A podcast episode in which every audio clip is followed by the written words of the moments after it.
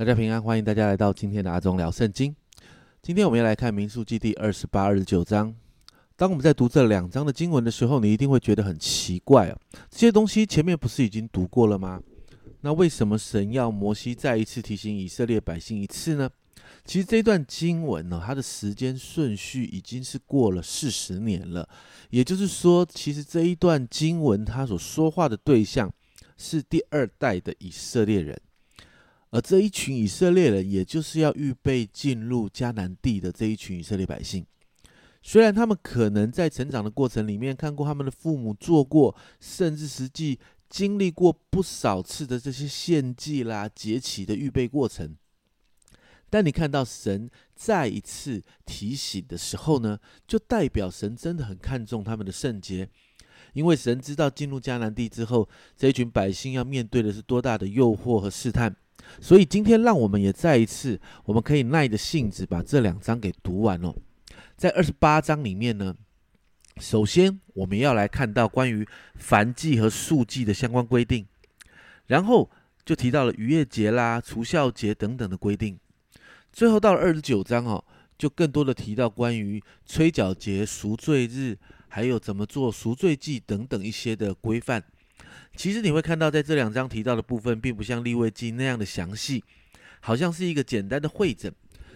因为如同我前面所说过的，这群百姓在旷野的四十年的生活里面，其实这些东西是他们生活中的一部分，但神再一次提出来，是因为预备他们的心要与神对齐。在二十九章的四十节哦，这里说到，于是摩西照耶和华所吩咐他的一切话告诉以色列人。摩西四十年前从神领受这些规定的时候，摩西就和当时的以色列人分享过。我相信在这四十年的旷野生活里面，百姓的悖逆、抱怨等等，还有发生了许多事件，让摩西知道顺服神才是蒙福的法则。因此在这一节的里面呢，摩西再一次他领受神的话，然后仔细的与百姓分享。你知道吗？在今天的经文里面，我们看到四十呃四十年前、哦、神预备百姓要进入迦南地的时候，给百姓的律例其实经过四十年是没有改变的耶，因为这是百姓在迦南地唯一不被影响的方式。在这两章的经文里面，我们不应该用神再一次警告百姓的角度来看这一段经文。